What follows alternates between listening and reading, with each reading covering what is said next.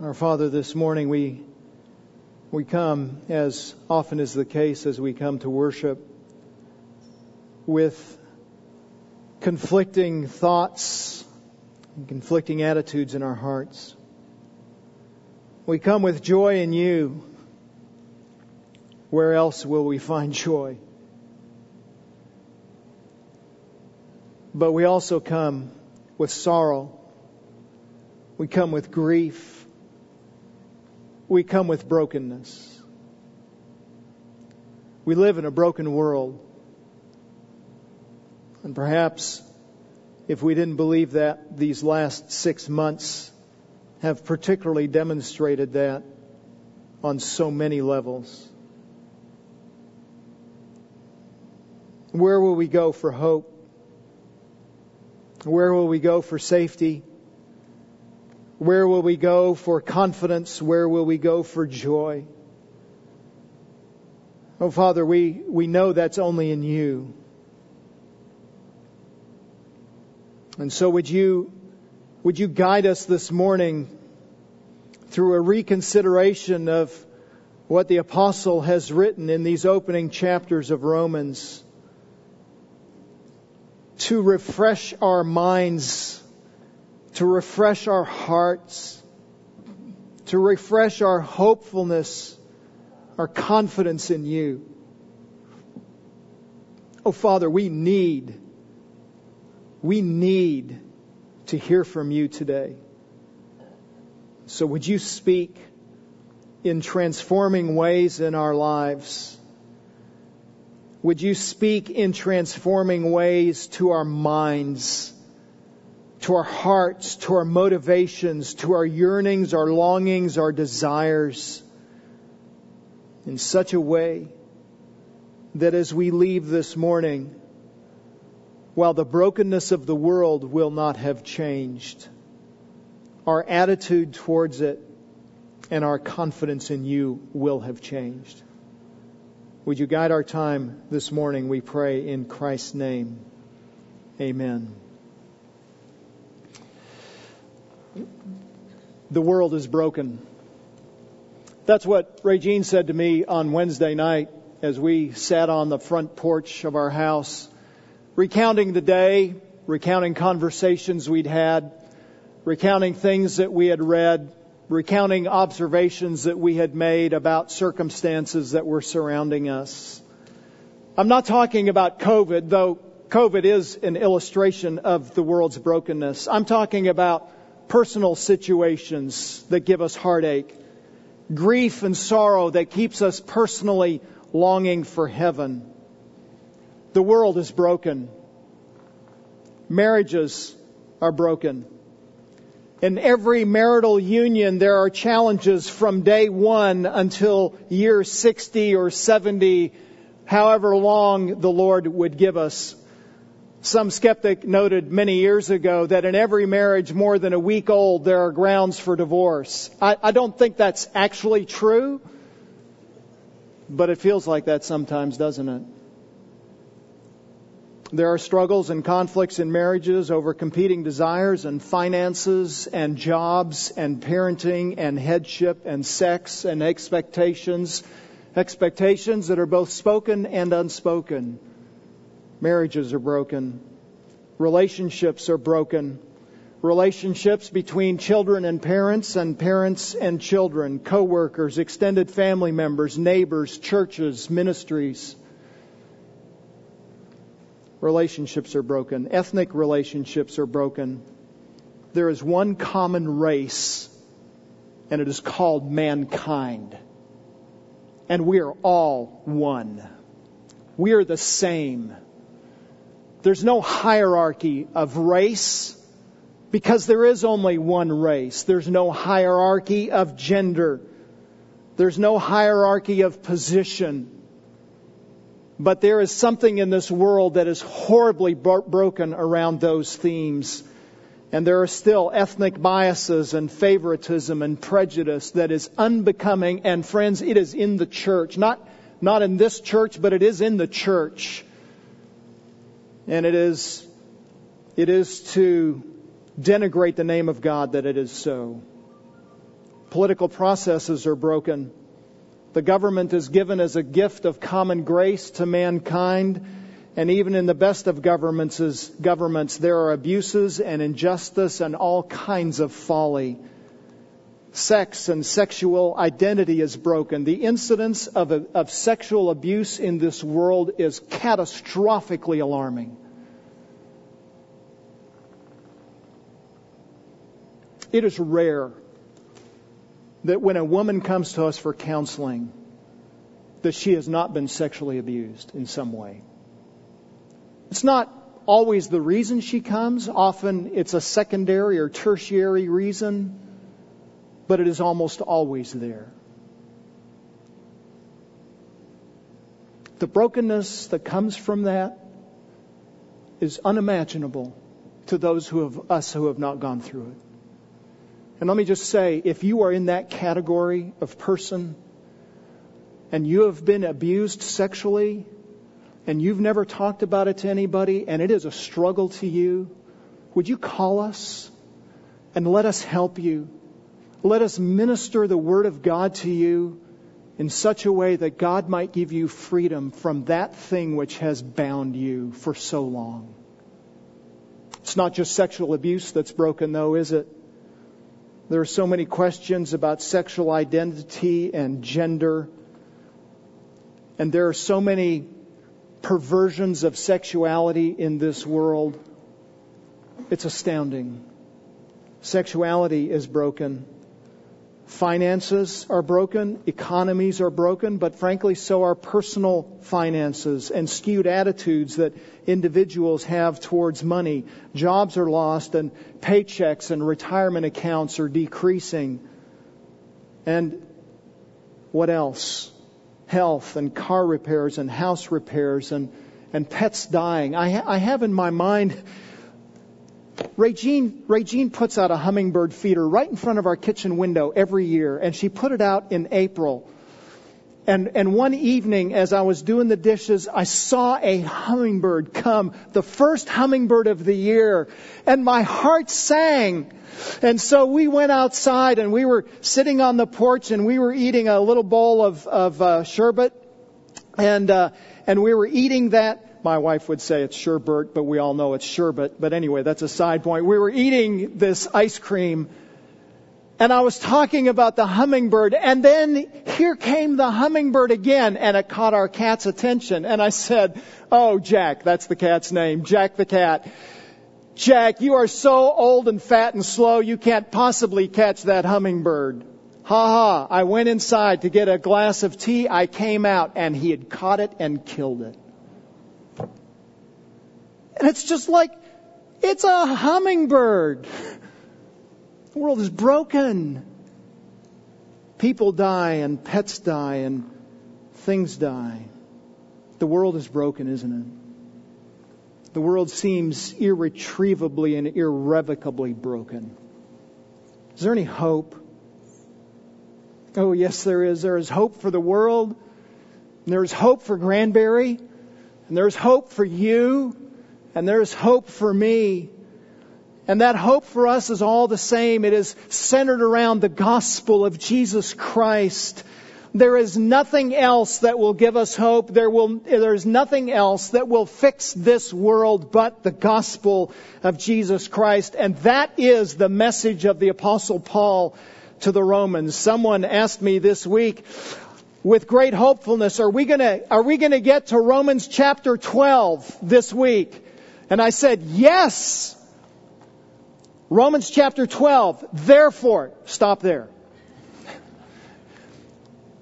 Because Paul in Romans chapter 12 is, be, is building on everything that has preceded it. And I want to take one week and just remind us of what the apostle has said as we think about how he is going to apply what he has said about the theology of the gospel. For 11 chapters, he has unfold the, unfolded the riches of the gospel. He's, he's writing to Rome because he wants them to be the sending church as he goes on a gospel venture to the, to the country of Spain. He wants them to support him financially and he wants them to be his, his base of support where he can come and go as he goes to, to Spain. And he is writing to them because he's never been to them and he is unfolding to them that, that his gospel, his understanding of the gospel is an, is an orthodox understanding. It is what the scriptures have always taught through the Old Testament. In fact, that's why he quotes from the Old Testament more than any other New Testament writer because he's saying his gospel is consistent with what has always been exposed about the gospel. And what he will say in chapters 12 to 15 in applying the gospel flows out of everything he has said in these opening chapters of Romans chapter 1 to 11. What has he said in Romans chapter 1 to 11? He has said that the gospel is transformative. Specifically, the gospel of God is a sanctifying gospel for sinners. The gospel of God sanctifies us and will change us. How will the gospel change us? Let's consider this morning four realities about the gospel of God, four realities of the gospel of God. I've already noted in Romans 1 1 to 17, the apostle has introduced the letter and the gospel. Notice verse 1 in chapter 1. He identifies the gospel as belonging to God. Speaking of himself, he says he is called as an apostle set apart for the gospel of God. That is, that is, it is God's gospel. It is not his gospel.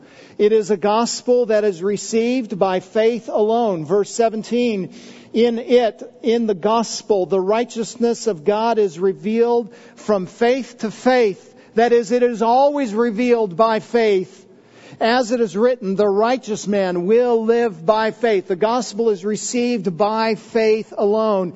It is also a sanctifying gospel. Verse 8, I thank my God through Jesus Christ for you all because your faith is being proclaimed throughout the whole world. In other words, the entire world is looking at the Roman church and seeing evidence of the faith of God that is in them. The faith of God is sanctifying them and changing them. And it is for sinners of all kinds. Verse 15.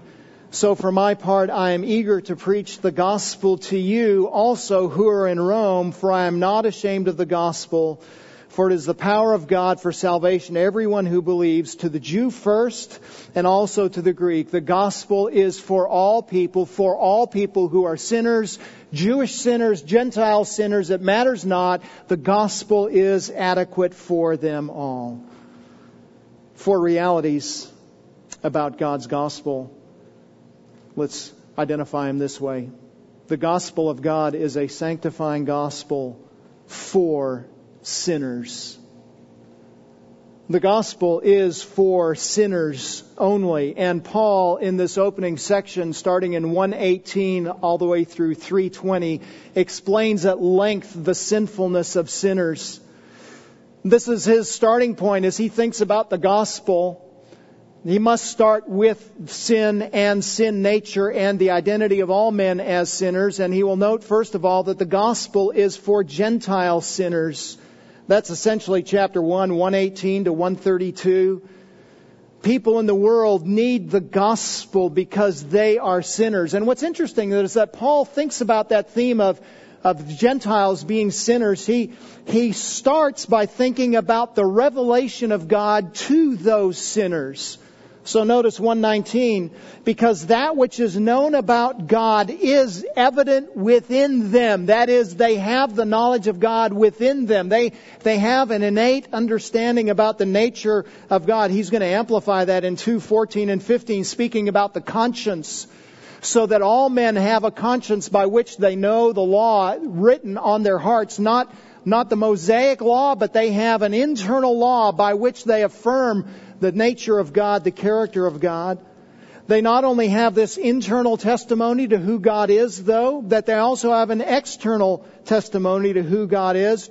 Uh, verse 20 of chapter 1 since the creation of the world his invisible attributes, the, the attributes of God which can't be seen otherwise, his eternal power and divine nature have been clearly seen being understood through what has been made so that they are without excuse. So, so we can see in creation the nature of God that is otherwise invisible to us. So that, end of verse 20, no one has an excuse. No one can say, I didn't know God, I knew nothing about Him, I'm not culpable for my sin. And Paul says, yes, you are culpable. You see, man's problem is not a lack of revelation. The problem for the Gentiles is that they have suppressed the truth. That's verse 18. In all ungodliness and unrighteousness, these men suppress the truth in unrighteousness. In their yearning for unrighteousness, in their practice of unrighteousness, they, they attempt to push down, suppress, hold down, almost like trying to hold a beach ball under the water they, they try and hold down the truth. You can't hold down the truth. They have suppressed the truth. Their rebellion against God is willful. They would rather worship anything else than Him. Verse 23 They exchange the glory of the incorruptible God for an image in the form of corruptible man and of birds and of four footed animals and crawling creatures. They not only worship other men, they worship any image of a man. And if an image of a man won't do, then let's, let's find the image of a creature, an animal, and let's worship that. They want anything just so they don't have to have God. And, and the worst part of all is that this sin has led to God's judgment against them, and that judgment has already begun. Verse 24, God gave them over in the lusts of their hearts to impurity. Verse 26, for this reason God gave them over to degrading passions. Verse 28, just as they did not see fit to acknowledge God any longer, God gave them over to a depraved mind. In other words, when God saw their rebellion against Him, their persistent rebellion, their persistent unwillingness to believe in Him, He pulled His hands back and said, if that's what you want, you can have it. And that's their judgment. And that's the world we live in. That, that's the reason for its brokenness, in part. Because God has turned people over to their sin and said, if you want sin, sin you will have. And the gospel is for Gentile sinners just like that, but the gospel is also for Jewish sinners. At the end of chapter 1, the Jewish reader might be saying, That's right, Paul. You tell him, Paul. Go get him, Paul. You're absolutely right, Paul. Chapter 2, verse 1. Therefore, you have no excuse, every one of you who passes judgment. For in that in which you judge one another, you condemn yourself. For you who judge practice the same things. Here he begins an extended section speaking to the Jewish reader and reminding them that they too fall under the condemnation of God if they persist in doing the same kinds of things that the Gentiles do. What is particularly heinous about their sin and their involvement in sin is that they have an advantage. Chapter 3 verse 2, their advantage is great in every respect. First of all, that they were entrusted with the oracles of God. God has spoken to them. God has revealed His law to them. They know the truth. It's not just written inwardly in their heart. It's not just testified to in, in creation. They have the written down Word of God. And they have rejected it. And Israel will be judged by God in the same way that the, that the Gentiles are when the Israelites rebel against Him verse 3 of chapter 2 do you suppose this o man that when you pass judgment on those who practice such things such things and do the same things that you will escape the judgment of god? Verse 5 because of your stubbornness and unrepentant heart you are storing up wrath for yourself in the day of wrath and revelation of the righteous judgment of god. It's not just that it's not just that you will face wrath, but you are adding to it every day. You're, you're, you're supplementing the wrath that is going to come to you. You're adding to it. You're storing up, almost as a treasure, this wrath that God is going to pour out on you. And this will lead the apostle to say in chapter 3 that the gospel is for all sinners because all sinners are under God's wrath. Chapter 3, verse 9. What then? Are we, Jews, better than they, Gentiles? Not at all. For we have already charged that both Jews and Greeks are all under sin. All, all Jewish people, all Gentile people, which by my reckoning accounts for everybody in the world, is under sin, dominated by sin, controlled by sin, mastered by sin. Sin is Lord apart from Christ. Sin is universal. God's wrath is merited by all. Notice all the all inclusive words in verses 10 through 12. There is none righteous, not even one, none who understands, none who seeks for God. All have turned aside. Together they have become useless. There's none who does good, not even one. It almost makes you think that Paul thinks that everyone is under sin. And he does. That's the truth. We're all rebels against him. In fact, he'll flesh it out, verses 13 to 18, from the tops of their head to the bottoms of their feet. In other words, in, in every aspect of their lives, from head to toe, they are consumed by sin, controlled by sin, dominated by sin. All men are completely depraved. That doesn't mean that they are as sinful as they could be, but it does mean that in every aspect of their lives there is nothing that is unstained and untouched by sin. No one can save himself. No attempt to, law, to fulfill the law will be successful. Chapter 3, verse 20. Because by the works of the law, no flesh will be justified in his sight, for through the law comes the knowledge of sin. The law exposes sin. The law does not make one able to be saved. And everyone is accountable to God. That's verse 19. Everyone is accountable to God. Let me just consider two implications of this. One, oh, brothers and sisters, let us grieve and lament over the horror of sin. When you look at your news feed, when you listen to the laments of the suffering of your disciples, of your neighbors, when you watch the ungodliness of the political drama, when you consider the rage against many injustices of the day and the folly of many activities today, do not be anxious. Do not be angry. Let your heart cry out over the pain and the grief and the bondage of these who are ensnared by sin. They are doing the only thing they can do. They can do nothing else. How can we expect the world to be righteous without Christ? They can't. There will never be justice in this world apart from Christ. And the problem is not that there's injustice in the political realm, there's not folly in the sports world, or there's not all kinds of foolish manifestations of all kinds of things. That's not the problem. The problem is the lack of Christ. Oh, don't be angry.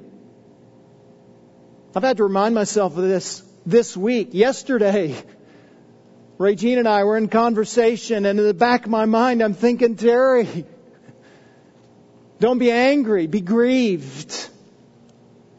Look at this world and see the folly of what's going on and the devastation of what's going on and be grieved and not angry. That's why John Piper has well said, let the pain and misery of your body and that of the people around you remind you of the exceeding moral horror and spiritual ugliness of sin. Oh, more than, more than personal anger at, at the implications of folly that has happened to us, let us be grieved over those who are in bondage. Another implication the gospel is for and available to all people. The gospel is for and it is available to all people. But there's a limitation to that sentence. The gospel is only for those who acknowledge they are sinners. This is a bad news, good news situation. The bad news is that you are a sinner and God is waiting to pour out his infinite wrath on you. The good news is that you are a sinner and God is pleased to offer the gospel to you. Listen to what one, one writer has said. To deny sin is bad news indeed. The only good news is sin itself. Sin is the best news there is, the best news there could be in our predicament. Because with sin, there's a way out. There's a possibility of repentance. You can't repent of confusion or psychological flaws inflicted by your parents. You're stuck with them. But you can repent of sin. Sin and repentance are the only grounds for hope and joy, the grounds for reconciled, joyful relationships. You can be born again. If you are here this morning and you have never trusted in Jesus Christ as your Savior from sin, I urge you don't attempt to run away from your sin on your own, but turn your back on your sin and turn to Jesus Christ and repent of your sin and trust that Christ alone has paid the penalty of your sin so that he might liberate you from all of that penalty and free you from the bondage in which you find yourself so that you might live for Him to please Him. Oh, brother and sister, if that's you this morning, if you've never trusted Christ, Christ died to set you free. But that's only going to happen when you start by acknowledging that you are a sinner. The gospel of God is a sanctifying gospel for sinners. Second reality, the gospel of God is a sanctifying gospel for sinners.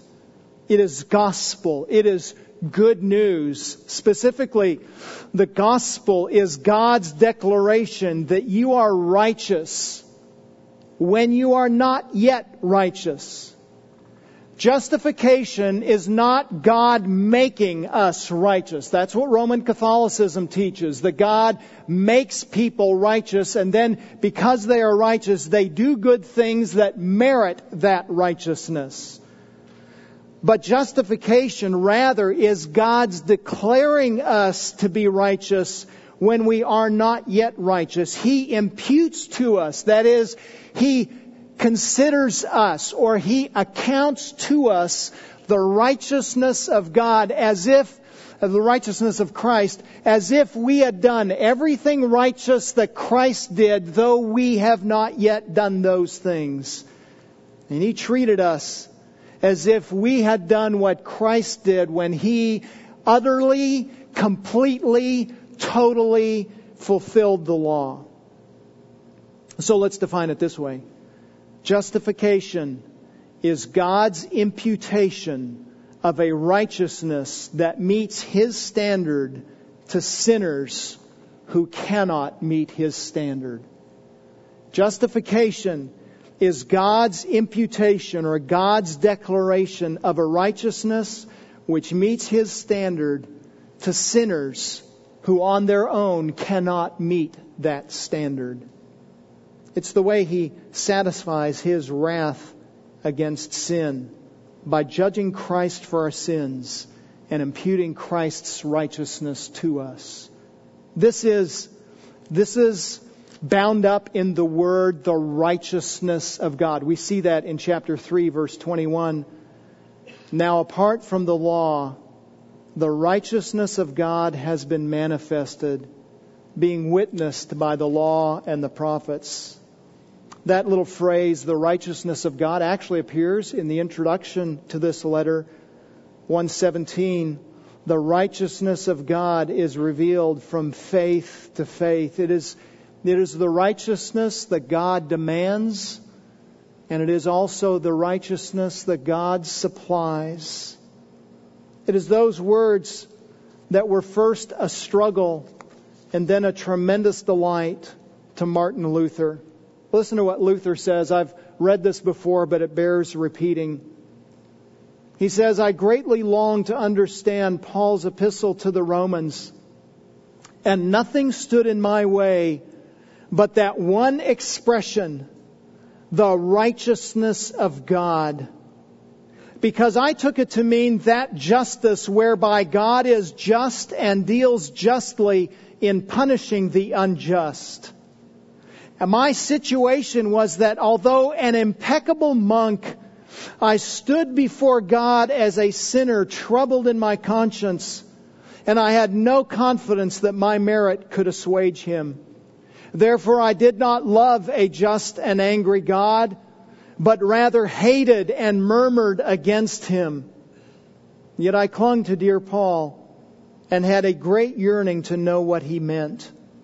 Night and day I pondered until I saw the connection between the justice of God and the statement that the just shall live by his faith. Then I grasped that the justice of God is that righteousness by which, through grace and sheer mercy, God justifies us through faith. Therefore, I felt myself to be reborn and to have gone through open doors into paradise. The whole of Scripture took on a new meaning. And whereas before the justice of God had filled me with hate, now it became to me inexpressibly sweet in greater love. This passage of Paul became, became to me a gate of heaven. What Luther is telling us is what Paul has told us in Romans, in Romans 3, that the righteousness of God is God, not God overlooking your sin. God cannot be just and say, well, Terry tried, and so I'm going to give him a pass. No, justice must be served. The penalty of sin must be borne by someone. The justice of God, the righteousness of God is such that He doesn't overlook our sin, but our sin gets attributed to another and that other pays the debt.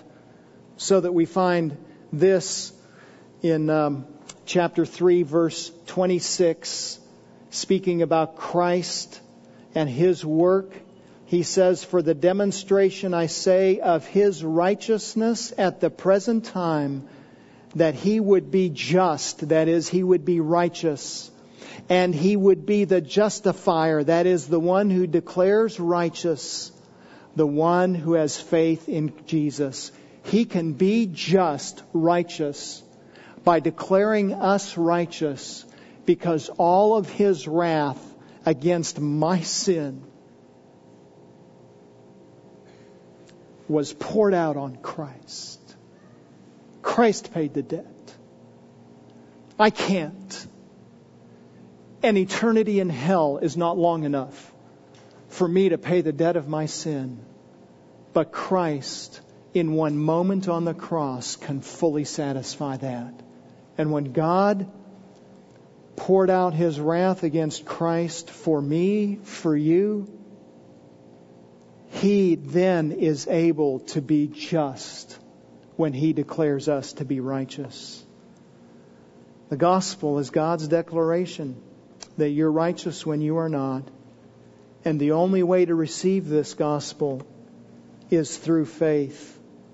The gospel excludes works if, if one gets something by work, he's only receiving something that he deserves. And because men are sinners, no matter how highly they think of themselves, what they deserve, what they merit, what they earn is only one thing. 323. The wages of sin is death. The wages of sin is death. The wages of sin is death. Like four of you believe that. It's death, friends. If we're going to work for our salvation, the only thing we will ever get is death and nothing else. The only way to get it is not by works. The only way to receive this gospel is by faith. A simple acknowledgement that we cannot save ourselves, and if we will be saved, it is only God that will do it. Faith is not a work. Some will say, well, well, faith itself is a work. No, no, no. Faith is saying, I can't. God, you must. That's no work. That's an acknowledgement I can't work. It's an acknowledgement that if I will ever be saved, it is only the ability of God to do it, and I will never accomplish it on my own. Faith is resting in God to do everything for you. Everything. And that's the way Abraham was saved. That's the theme of chapter 4. Chapter 4, verse 3. What does the scripture say? Abraham believed God and it was credited to him as righteousness. Verse 9. Is this blessing then on the circumcised or on the uncircumcised also? In other words, is this, is this salvation only for Jews or for Gentiles also? Oh, listen, he says, we say that faith was credited to Abraham as righteousness. How then was it credited? Was it credited when he was circumcised or uncircumcised? It happened before his circumcision. Not well circumcised, Paul says, but well uncircumcised. In other words, this salvation that comes to us by faith is for Jew and for Gentile. It's only by faith. That's the way Abraham was saved. Verse 16, for this reason it is by faith, in order that it may be in accordance with grace. In other words, faith and grace work hand in hand together. And if it is not by faith, then it cannot be by grace.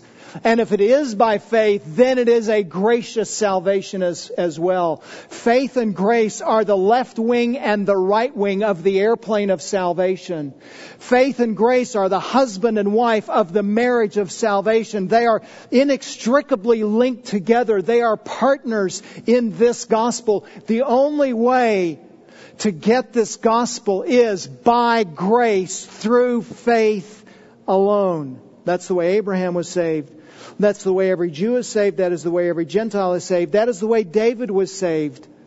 Verse 6 of chapter 4, David speaks of the blessing on the man to whom God credits righteousness apart from works. Blessed are those whose lawless deeds have been forgiven, whose sins have been covered. That's grace. That's faith. And that is, friends, why Christ died. The end of this chapter. Now, not for his sake only was it written, was it written that it was credited to him, speaking about Abraham, but for our sake also, to whom it will be credited as those who believe in him who raised Jesus our Lord from the dead. He who was delivered over because of or for our transgressions and was raised because of or for our justification. Abraham was saved by grace through faith. David was saved by grace through faith. Every Jew is saved by grace through faith. Abraham, or excuse me, every Gentile is saved by grace through faith. And that is the very reason Christ died, so that we could be saved by grace through faith. The gospel is a gift of grace alone that comes by faith alone in Christ alone. That's the gospel of God. That is a sanctifying gospel. Third reality the gospel of God is a sanctifying gospel for sinners. That's chapters 5 through 8. The word sanctify simply means to make holy or to make clean. It is used to indicate things that are set apart for a particular purpose.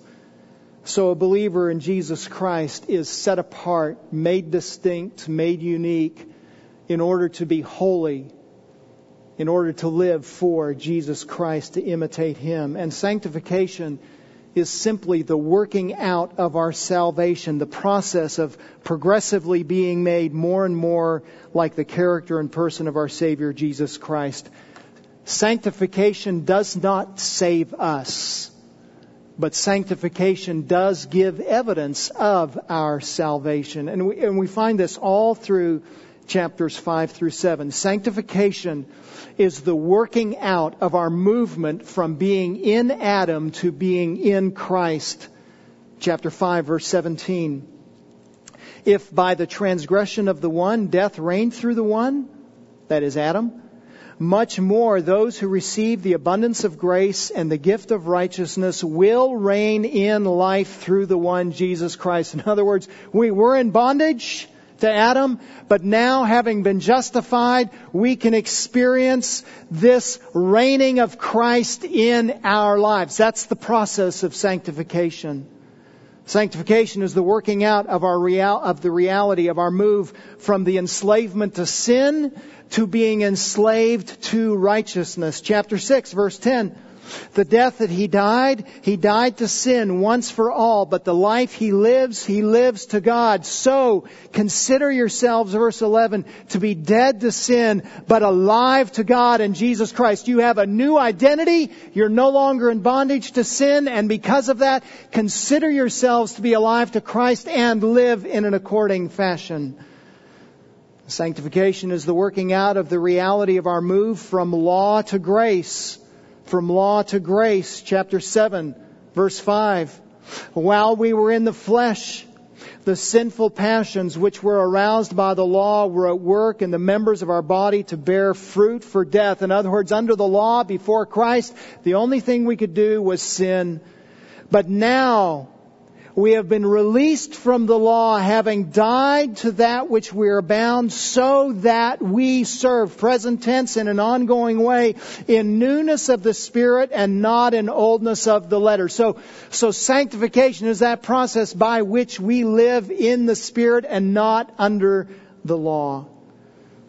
Sanctification is also the working out of the reality of our move from living by the flesh to living by the Spirit. Chapter 8, verse 12. So then, brothers, we are not under obligation. Excuse me, we are under obligation, not to the flesh, to live according to the flesh. Just, just stop there for a minute. Isn't that an amazing sentence? You're under obligation, but not to the flesh. Before Christ, that's all we could say. Is I can only do what the flesh compels me to do. I can do nothing else. And Paul says now that's changed. You're not under obligation to the flesh. Verse 13, for if you're living according to the flesh, you must die. But if by the Spirit you're putting to death, ongoing, present tense, that's the process of progressive sanctification. If by the Spirit you're putting to death the deeds of the body, you will live. We've been set free from living by the flesh to living by the Spirit. And the, the sanctification process, if you're going to boil it all down, is the process of making us to look like the image of our Savior Jesus Christ. Verse 29, chapter 8. Those whom he foreknew, he predestined to become conformed to the image of his Son. He wants us to look increasingly like his son. That's sanctification. And sanctification, as John Stott has said, we are men made new. That's what the gospel does. The gospel changes us. And friends, that is so hopeful for us because prior to the gospel, as I've, I've, I've already said two or three times, we, we, we could only sin. We could never please God. And now, after the gospel, there's freedom. I don't have to be angry. I don't have to be bitter. I don't have to be covetous. I don't have to be ensnared by sexual sin. I don't have to be ensnared by greed. I don't have to be ensnared by food, either by starving myself or by gorging myself. There's freedom. There's liberty. And, and not just, I don't have to do those things, there's also an ability to please God, to honor Him, to live for Him that only comes by the gospel. One last reality chapters 9 to 11. The gospel of God is a sanctifying gospel for sinners. To say that the gospel is God's gospel means that salvation emanates from Him alone He designs and produces salvation. I do not produce salvation on my own. I do not design salvation. I did not come up with the process of salvation. The only thing I ever came up with is sin. The only thing I ever contribute to my salvation is the sin from which I need redemption. There's nothing that a man ever does in order to bring about salvation on his own. It is God's salvation alone. He is sovereign to choose whom he will save and he does choose whom he will save. He chose Israel to be his corporate people, chapter 7. Nor are they all children because they are Abraham's descendants, but through Isaac your descendants will be named. Through Isaac, God chooses the nation of Israel to be his. Chapter 11, verse 2, in a similar vein, he says, God has not rejected his people, parentheses, Israel, whom he foreknew. He chose Israel. He has not rejected. He has foreknown, elected, designed, sovereignly planned for salvation this nation of Israel, and they are his and will be his. Among those whom he has saved as a nation. He has also chosen individual Israelites to be saved. Chapter 9, verse 12. It was said to her, The older will serve the younger, just as it is written, Jacob I loved, Esau I hated. He, between Jacob and Esau, chose, selected, designed for salvation Jacob, but did not design Esau for salvation. In a similar vein, chapter 11, verse 5, in the same way, then, there has also come to be at the present time a remnant according to God's gracious choice. In other words, God will at some time in the future save the entire nation as a nation, but until that time, He still has a remnant of Israelites that He is saving as demonstration of his faithfulness to the nation as a nation. He's not only saved Israel, he's not only saving individual Israelites, but he has chosen individual Gentiles to be saved as well. 924. Even us, whom he also called, not from among Jews only, but also from among Gentiles. That is, he is saving Gentiles to fulfill his promises. Chapter 11, verse 11, I say then they did not stumble so as to fall, that is Israel, did they? May it never be, but by their transgression salvation has come to the Gentiles to make them jealous. In other words, God has chosen Gentiles to be His in order to provoke Israel to jealousy so that at one point the nation will be saved as a nation. Only those whom He elects will be saved. This is solely about His mercy, about His choosing, about His design. Chapter 9, verse 18 sums it up. So then, He has mercy on whom He desires, and He hardens whom He desires. It's all about Him. It's all about His choosing.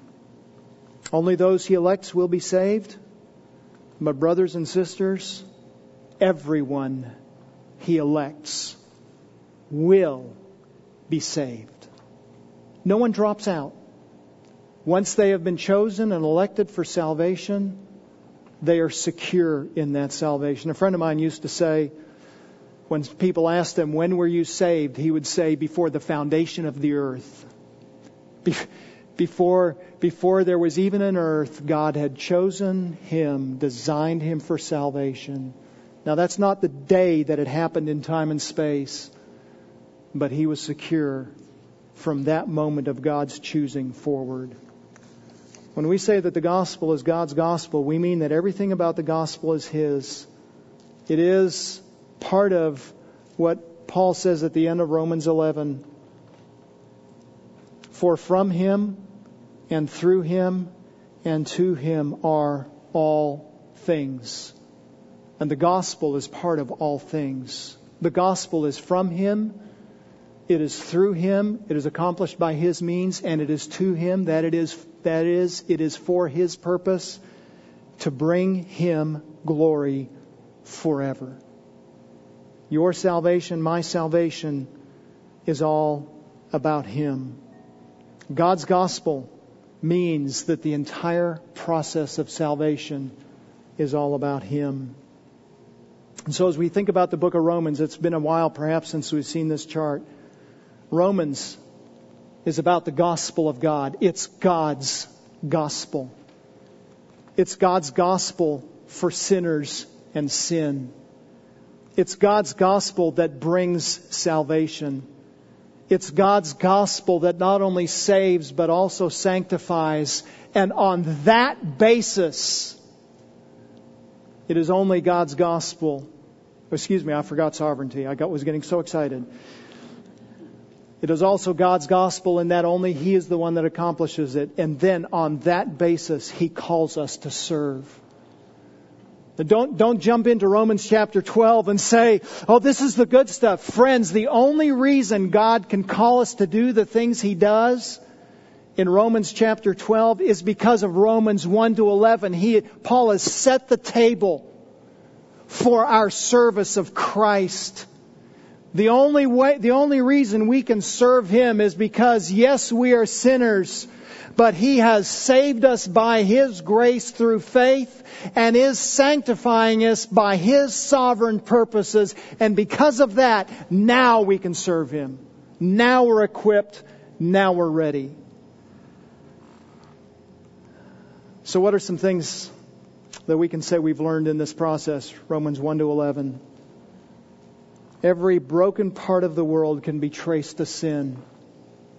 Every broken part of the world is because of sin. It all goes back to Genesis 3. Everything broken is either directly related to sin or, like the fallen creation, it is a byproduct of sin. And we need to think of the troubles of the world in that way. We need to start thinking about people who are suffering because they're ensnared and they're trapped, or they are suffering because of what sin does. Because of that, the only answer for sin is a Savior. And we need to stop being anxious and angry at the world and our circumstances. There is an appropriate anger against sin, but let's just be cautious there. Because I don't know about you, but I'll just be honest. When I'm angry, even when I'm righteously angry, it stays righteously angry typically for about a nanosecond and maybe a half. And then it becomes unrighteous. And my guess is that's probably the way it works in your life too. Don't, don't say my anger is just. It's probably not. What we need is compassion, friends. Every sinner is someone trapped, and they need to hear the gospel. Remember chapter 10? How will they call on him in whom they have not believed? And how will they believe in him whom they have not hear, heard? And how will they hear without a preacher? I'm not talking about people like me. I'm talking about people who declare the truth. How will they hear without someone saying, Let me show you the way to hope? Because of that, let us learn the gospel. The gospel must be heard by sinners and declared by believers. Um, Regina and I had a chance a couple of times this week to be out and about. I'm the preacher. She has the gift of evangelism. And I've, I've been honest about that before. It's, it amazes me. And twice we were out and about this week, and she just, she started a conversation I would never have. Because she was reaching out to someone and saying, I wonder if that person knows the gospel. So we're just at Taco Tuesday. We're minding our own business, eating our tacos. It was date night. Except all of a sudden I realized she's not talking to me. She's talking to the person at the other table. And within 90 seconds, I was hearing the gospel. She's speaking the gospel because she's concerned about that person at the table next to us. Friends, we need the gospel. And if you don't know the gospel, let me give it to you in six words grace, man, God, Christ, faith. Grace, the only way we're saved is not through our works, but through the grace of God pouring out righteousness on us through Christ that we don't deserve and cannot earn on our own. Man, I'm a sinner and can do nothing to save myself. God, God is, God is the one who designs the plan of salvation, gives the plan of salvation, and sends Jesus Christ to die on the cross for our sins. And we get that salvation through faith only by believing and trusting in Him with the hope that we get heaven. Friend, if you don't, if you don't have hope, then you don't believe the gospel. Have, the gospel is not just about our get out of jail free card. The gospel orients us towards Christ, that we can be freed from sin and that we get Jesus, that we get heaven, that we get transformation. That's the hope of the gospel. Grace, man, God, Christ, faith, hope. And we need to learn that well enough. And there, that's not the only way to say the gospel, but that's a basic way to say the gospel. And we need to learn to find some way to speak the gospel and to minister to a world that is just aching to hear that truth. The gospel is sanctification and change, has sanctification and change as its goal. So the question is, what's changing in my life? God does not save us so that we can stay in our sins. God saves us to change us. And when we are saved, there will be change. We are not saved by sanctification, but we are saved for sanctification. So the question is, am I giving evidence of that sanctification? Where am I changing? What is the evidence that God's gospel has taken root in my life? Oh, friends, give thanks that God is changing you when you're changing. We might also ask, where am I not changing? Why am I not changing? Am I not changing because of ignorance? Then, friend, if I don't know something, I need to learn what God can do for me. Am I not changing because of rebellion? Because I don't want to? That I'm resisting what God would do? Then, friend, if that's your situation, then repent.